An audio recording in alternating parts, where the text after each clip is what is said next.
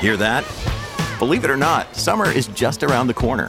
Luckily, Armor All, America's most trusted auto appearance brand, has what your car needs to get that perfect summer shine. Plus, now through May 31st, we'll give you $5 for every 20 you spend on Armor All products. That means car wash pods, protectant, tire shine, you name it. Find out how to get your $5 rebate at armorall.com.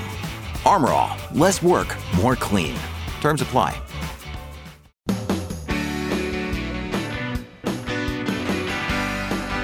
It's my pleasure to welcome you to the Clark Howard Show, where our mission is to serve you and empower you so you make better financial decisions in your life. It's time for our weekly Clark Stink segment. Can't wait to hear what I've messed up on. And also, so much fear out there among people who've worked hard to save money for their future, invested in the stock market through retirement accounts at work, mutual funds, index funds, individual stocks, whatever. I'm going to address that. But before we begin, I want to know have you subscribed to our free daily newsletter yet? Go check it out at clark.com slash newsletters. Remember, I said it's free. That's my price, you know, I really like. So, Christa, it's time to hear how I have messed up with Clark Stinks. I should have never encouraged you to speak. You must think I'm pretty stupid. You should be ashamed of yourself. Well, maybe I'm wrong. Maybe I'm wrong. Maybe you're right, pal. So before you start, uh, for new listeners, we haven't said who you are. So Christa is the COO of my company. She's been with me since 1997. Started the first web page we had, mm-hmm. what was then called the Clark Howard page, and has been with me ever since. Started when I was three. Yeah, It's amazing I knew how to do that stuff back then. No, I've had the privilege, is what I would say, of working with you over the years, I'd and the rest I'm of the the the, the team we have, which are just is filled with wonderful giving people. We're allowed to carry out your message and your intention, which is to teach and help people take charge of their own finances and lives, as you say. So I, I will never forget when my wife and I both spoke at Career Day at a school years ago. So I'm before the kids, and I said, "I'm a teacher." They were, they were like, just that was not interesting to them. My wife, who's an actress, gets up and starts talking about everything she's done TV, film, theater, everything. And the kids are like, wait, question, question, question. It was, it was funny how we perceive roles like we do in society. And what could be more important than being a teacher in a classroom teaching kids? nothing. Speaking of teaching, some people want to teach you now. um, these first two are about your carbon monoxide detector that you Okay. talked about, and I got so so many submissions about them. So these are representative. One, this one's from Richard. Good idea telling us about your carbon monoxide detector, but why would you place your trust in some $10 random no name device? I like saving money as much as you do, but I would rather spend the extra $10 and use a name brand when it comes to a potential life saving device.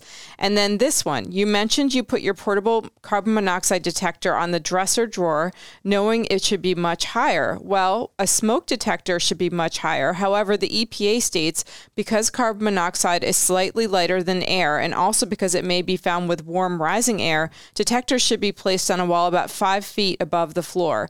The detector may be placed on the ceiling. Do not place the detector right next to or over a fireplace or flame producing appliance. And that was from Gary, but lots of people wrote in about that, that you, you don't need to have it up higher. Well, I appreciate both of you and everyone else who wrote about the carbon monoxide detector. Let me give a short, short version of what that whole segment was about on a prior podcast. So, hotels have fought regulations around the world and here in the United States to require carbon monoxide detectors because it would cost hotels like $5 a room to do so. And they've calculated it's cheaper to just pay death claims when people die from carbon monoxide in a hotel occasionally than to have to outfit all their rooms with carbon monoxide detectors. So I bought one of the travel carbon monoxide detectors, which is teensy tiny. I mean, just a something that fits in the palm of your hand. And I bought a no name. And so Richard and others were like, okay, so you're doing all this to stay alive, and then you rely on something that doesn't even have a name on it. And point well taken. That probably was not my best decision. So thank you all for responding to it. And now you know that hotels are playing roulette with your lives by not having carbon monoxide detectors. So get a portable brand name one that you take with you in your backpack or suitcase. Clark doesn't stink, but could go further regarding the person who ordered an, on eBay and didn't receive their package. I sell on eBay and Amazon, and this sometimes happens. I always advise the buyer that one, somebody else in their house might have brought the package in. Two, try to talk to the letter carrier, and if not possible, three, go to the post office. I provide a description of the outside packaging. One of these efforts almost always results in a found package, but it's worth noting that Amazon has the A to Z guarantee that protects both buyers and sellers. If the package USPS says they delivered is not found, Amazon will refund the buyer and not debit the seller. eBay should do the same, and that's from Eric. Eric, thank you for that. That was quite a conundrum where the individual was told the package had been delivered, and so eBay said to drop dead. And that was unfortunate, obviously. Clark, I just listened to your healthcare cost disclosures podcast. First, the bill was introduced, not passed as law. In fact, other than the introduction, no action has been taken since May of 2021. Second, and perhaps most important, you oversimplified the topic of price transparency. Most Americans don't understand the issues involved, and when the topic is oversimplified as you presented it in your podcast, it truly makes things worse. I agree that healthcare costs are a real issue in this country, but as a professor of healthcare administration, I always tell my students to know the details of a topic before you opine. Unfortunately, it's not as simple as hospitals hiding costs, Stephen. Stephen, thank you. And I obviously have to respect your expertise as a professor. I will tell you that there is that it is actually a law that requires the healthcare disclosure, and the hospitals have chosen not to comply. I saw recently in one of the big states a study found that only seven percent of hospitals were complying with the price disclosure laws.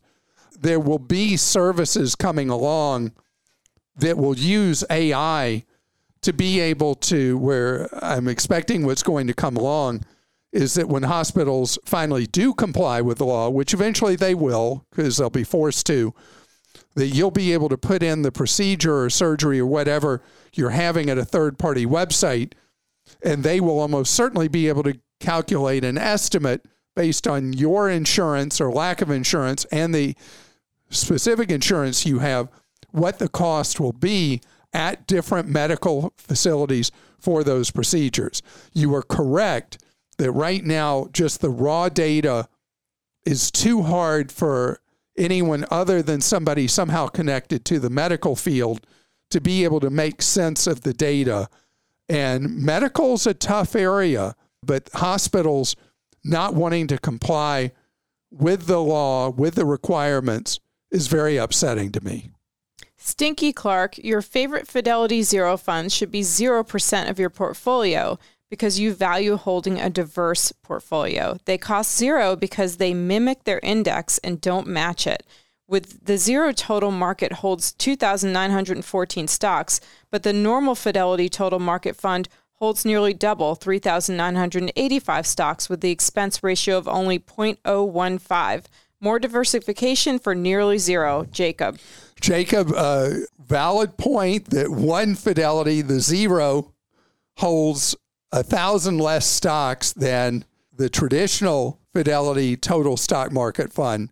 But the reality is, if you look at the overall market cap of the companies that make up the Fidelity Zero, you're pretty much most of the way there. The the thousand that you're missing don't have a lot of market cap, but it is also true that the zero fund is really a marketing phenomenon and paying one and a half basis points, which is basically almost free, and having the wider exposure quite likely is a better idea. But what Fidelity's done with the zero funds is they've gotten people into their house and they're investing with them and they can do small investments because there's no minimum account size and have no fees to have the account and no ongoing management of it. I think the Fidelity Zero funds are, in fact, a brilliant product that works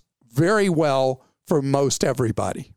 Clark, I never thought I'd have to write that your math stinks. When bad mouthing government investment in the common good of EV charging stations, you hypothesized that EV owners will spend 10 times at convenience stores, but also noted that only 5% of their use requires charging on the road. Uh, that's pretty poor incentive for your market because overall EV owners will spend 50% less at convenience stores since they stop so less often. You're correct that eventually, with 100% usage, stations will have no choice but to offer it, but we're currently at a chicken and egg stage. Just like getting electricity to rural areas 90 years ago or development of the internet 50 years ago, some things must be pushed by government funding so that everyone can benefit. And that was from Anonymous. Anonymous, thank you.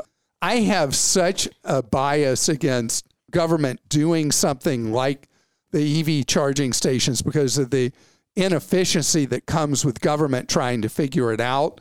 So I I have trouble sometimes seeing the forest for the trees and this chicken and egg. I'm using all these analogies. the chicken and egg issue with the electric vehicle charging.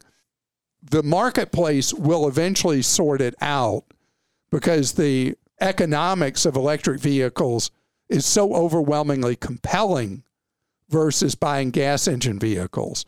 Right now, electric vehicles are in many cases not competitive with their gas engine competitors except at the higher end of the car market. But that is almost certainly going to change as we're at a point now where the cost of manufacturing the electric power plants for a vehicle is getting to a point where it's going to fall below the gas engine equivalent of engine and transmission infrastructure in months. I don't know how many months, but we're getting there. And then it's just going to work. Is somebody who might be considering buying an electric vehicle and you're worried about the whole charging thing, the biggest issue I see is for people who don't have a garage to charge at on a regular basis because people do like how often do you ever charge not at your home, Christa? Only on a road trip. Right. Same for me. But people who live in apartments, like yeah, it's really hard at apartments.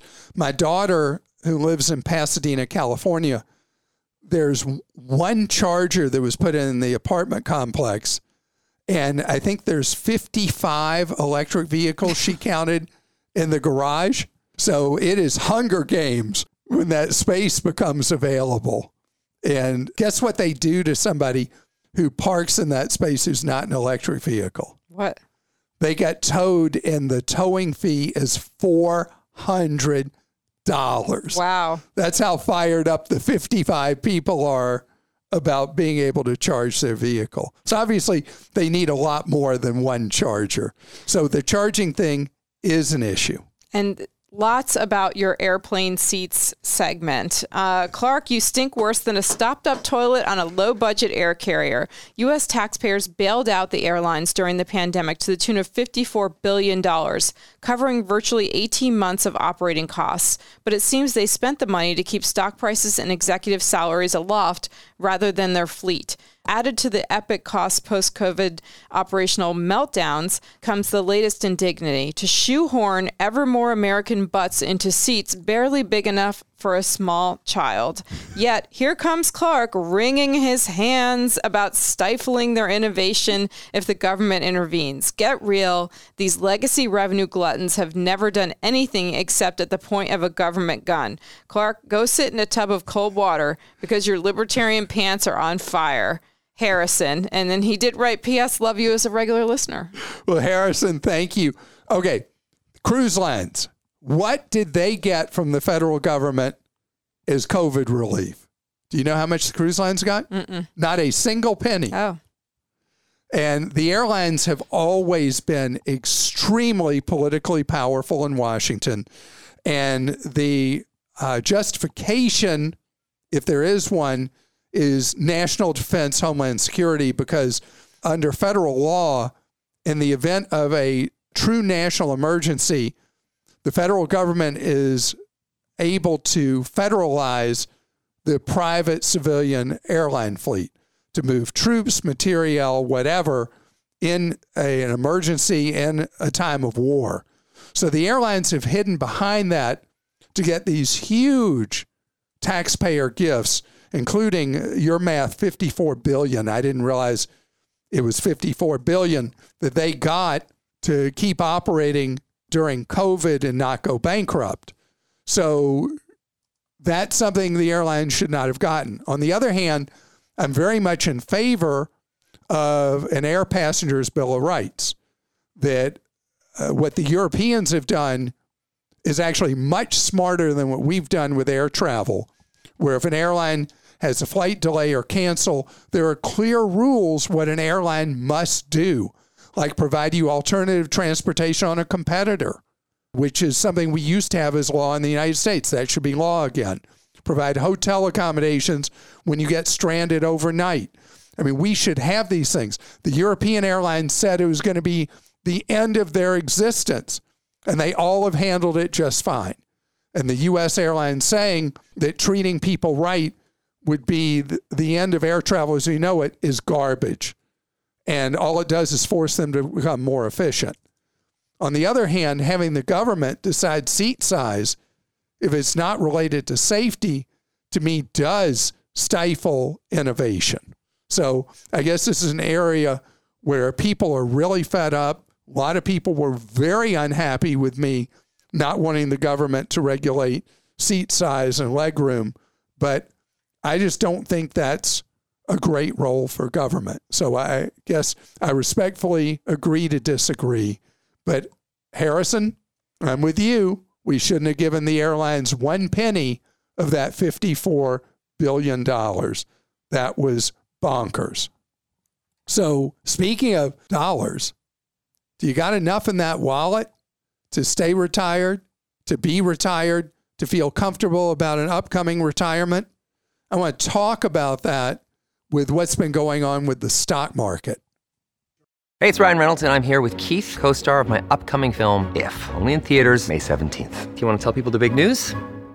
All right, I'll do it. Sign up now and you'll get unlimited for $15 a month in six months of Paramount Plus Essential Plan on us. Mintmobile.com slash switch. Upfront payment of $45 equivalent to $15 per month. Unlimited over 40 gigabytes per month. Face lower speeds. Videos at 480p. Active Mint customers by 531.24 get six months of Paramount Plus Essential Plan. Auto renews after six months. Offer ends May 31st, 2024. Separate Paramount Plus registration required. Terms and conditions apply if rated PG. This episode is brought to you by Reese's Peanut Butter Cups. In breaking news, leading scientists worldwide are conducting experiments to determine if Reese's Peanut Butter Cups are the perfect combination of peanut butter and chocolate. However, it appears the study was inconclusive, as the scientists couldn't help but eat all the Reese's. Because when you want something sweet, you can't do better than Reese's. Find Reese's now at a store near you.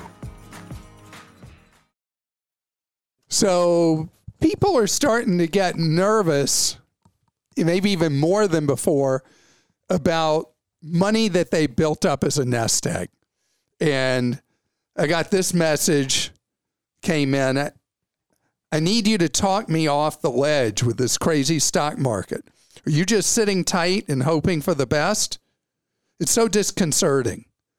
And then I've noticed thing after thing.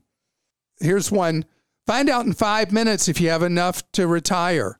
Saw another one that was a two minute questionnaire to see if you have enough to retire. And annuities have been selling like crazy over the last few months as people just completely are taken aback by the declines in the stock market. When are they going to stop? Where are they going to stop? What's going to happen? And so if we go back in the Wayback Machine to last year, um, it was not exactly brain science. In answers to people's questions, I would say yeah, the stock market's overvalued. It's priced for perfection. There will be a correction. I'm changing nothing, even knowing that's coming. And the, you know, I got my statements and I see that the value of my account, what it was on January 1st and what it is now and all that. And I'm chill. And I'm 67 and I'm chill. But a lot of the people I'm hearing from are in their 30s and 40s.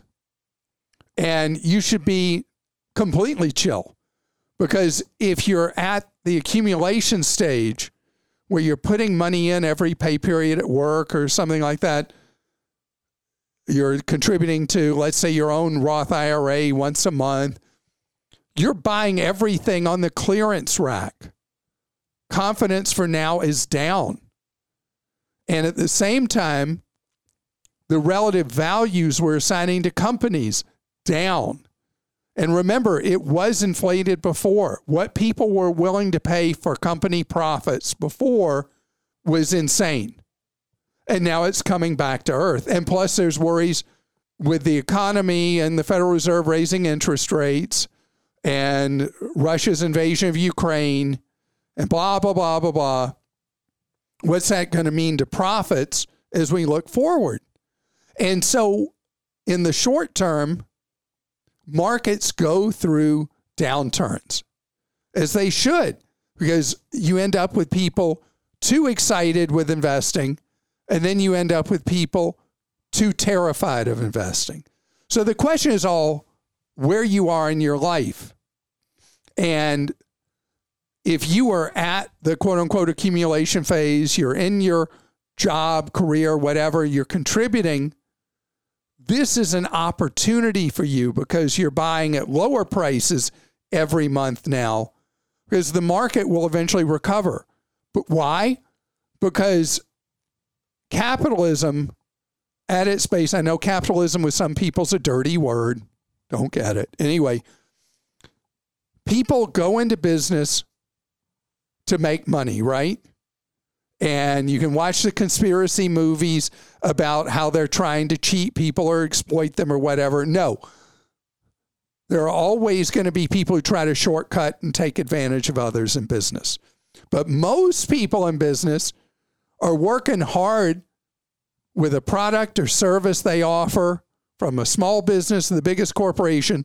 They're trying to figure out how to serve a want or need in the marketplace provide a product or service better than a competitor, cheaper than a competitor, or whatever that you would want to buy it to serve a need in the market. And that's not evil. And over time, companies succeed, others fail. But when you own the funds like I like you to own, where you own an ETF that's an index fund, or you own an index mutual fund, whatever, you're owning little pieces of hundreds or thousands of companies. And over time, economies grow, the value of those companies grow. And at base, that's why you do it. In the short term, you're going to see values go through rough cycles. And you're going to see people reassessing Am I okay? And if you're in retirement, there's a legitimate reason to make sure you got enough money. If you're approaching retirement, and in the cycle where you're just getting ready to enter retirement, if you don't have enough money anymore to be able to retire at your intended date, it's not the end of the world if you have to work a little longer. It's a bummer, but it's not the end of the world. And so if you're in early retirement, worried about how much money you have, is we don't know how long a down market lasts. We don't know how long it is till values start a next cycle of climbing. I can tell you that usually, though, once we've reached a bottom and a market starts to reemerge, very early is when the greatest gains are earned, which is why you don't run away from investing. But it might mean you run to a part time job as an early retiree to supplement what you would have used your investments for. And I have a friend who every time there's a decline in the market. He goes into full panic mode. And I make fun of him all the time for this. And he calls me and says, So, have you sold anything? I, I, I, I'm on a phone call, but I just imagine his eyes are big as saucers and he's like not sleeping and worried about it and all that. And truth be told, he's got plenty of money. He's got nothing to worry about, even if it declines. I think I knew who that friend is. He's You a do mutual know- friend, right? Yeah, he posts on Facebook too, constantly. about the yeah, freaks out. And so the emotional reactions can get us into trouble. So, uh, as for me, I've changed nothing in my allocation. My work is my, you know, they talk about work being a bond. You know, the bonds are the safe part of your investing portfolio. They've not been this year, but normally they are. I'm still working. I'm not worried. I have nothing to worry about. I just have to be happy, right? Mm-hmm. And you make the rest of us happy by working. okay. Yeah, but when when I start saying things that make no sense at all, you know it's time. Yes, yes. And if you don't enjoy it anymore because you don't have to do it. So, um, all right, let's go to some questions Yep. from people. Um, Joe in Illinois says, I was recently told by my bank that I might be able to remove my escrow account. Should I? Yes. I can't believe a bank told you instead of you telling them. Okay, so escrow is a profit center for the banks on mortgages where you make an interest free loan to them all year long. They're allowed under regulations to excess collect from you. So they're earning money that's not even going to be used to pay taxes and insurance. And Joe, if it's free, like some lenders will say, hey, we'll charge you a quarter point to remove this. But if they're just saying, you know, you've reached the eligibility point, you can remove your escrow, as long as you never forget to pay your taxes or insurance, go for it. Yeah, if you're disciplined. But if you need the discipline of having it taken out of your mortgage every month, don't, right? Right. But generally, if you've got that much equity, you probably have pretty good Yeah. discipline Yeah. anyway. Okay. Oh, and with the big run up in home values that happened across the country, a lot of people very early in the paying of their mortgage can probably appraise out of having escrow and can appraise out of private mortgage insurance, which is a huge additional expense every month. This is from Veronica in California. I'm headed to Maui in early November. A perfect Hawaiian Air direct flight obtained with credit card miles. However, we are having a heck of a time finding hotel accommodations under $600 a night. Is this typical? Any suggestions? So it is not typical. There's so much additional air service to Hawaii from Southwest in particular, and airfares to Hawaii because the Southwest entry into the Hawaiian markets has ended up being one of those things that should be in the next Freakonomics book. That the cost of staying in Hawaii is a lot more expensive because the airfares are so much lower than they were before Southwest entered the Hawaiian air market. And so the number of people going to Hawaii has gone up so much that you can blame Southwest, Veronica, for this because they're really at fault if you would say that's fault. So my middle brother and his wife went to Hawaii for three weeks recently, and they had the best time, but they are still talking about the sticker shock from the accommodations. And the hotels are off the charts. I found a couple of things in Hawaii, though.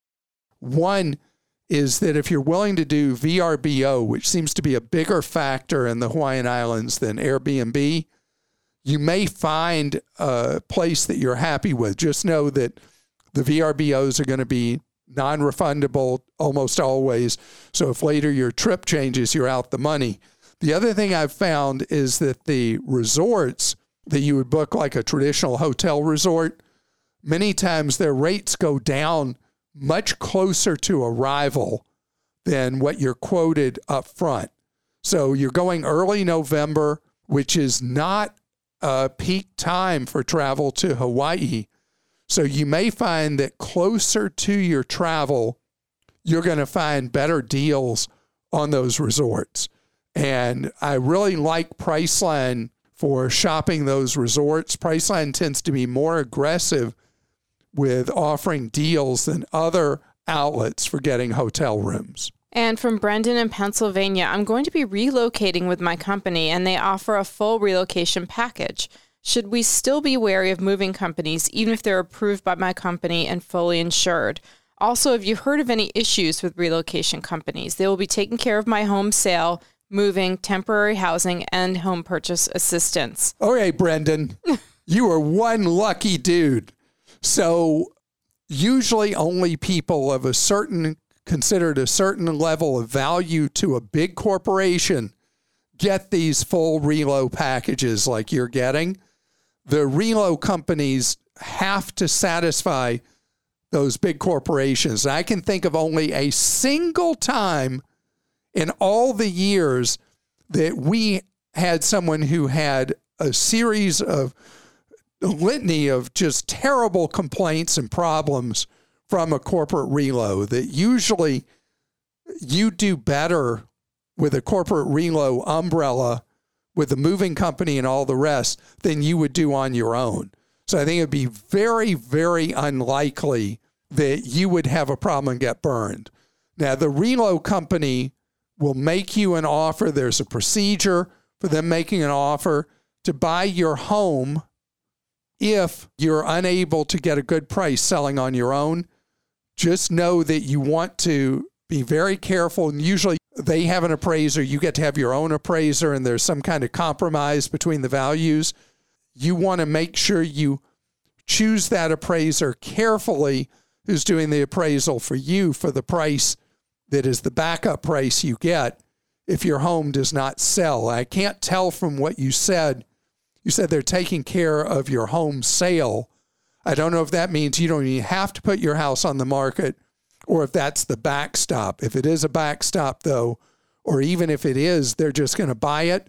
You got to make sure that price is one that you feel comfortable with that you're being offered. But as far as something going wrong with the corporate relo, very, very rare that there's a problem that doesn't get resolved in a way that you'll be happy with.